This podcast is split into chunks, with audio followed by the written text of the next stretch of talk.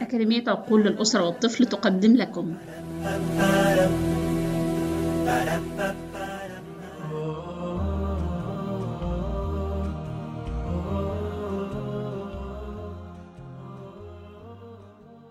النصيحة السادسة أن تقيم الأم نقاط قوة ومواهب طفلها وكذلك نقاط التحسين عنده.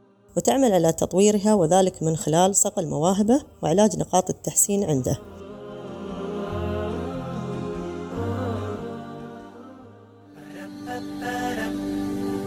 كنتم تستمعون إلى أكاديمية عقول للأسرة والطفل.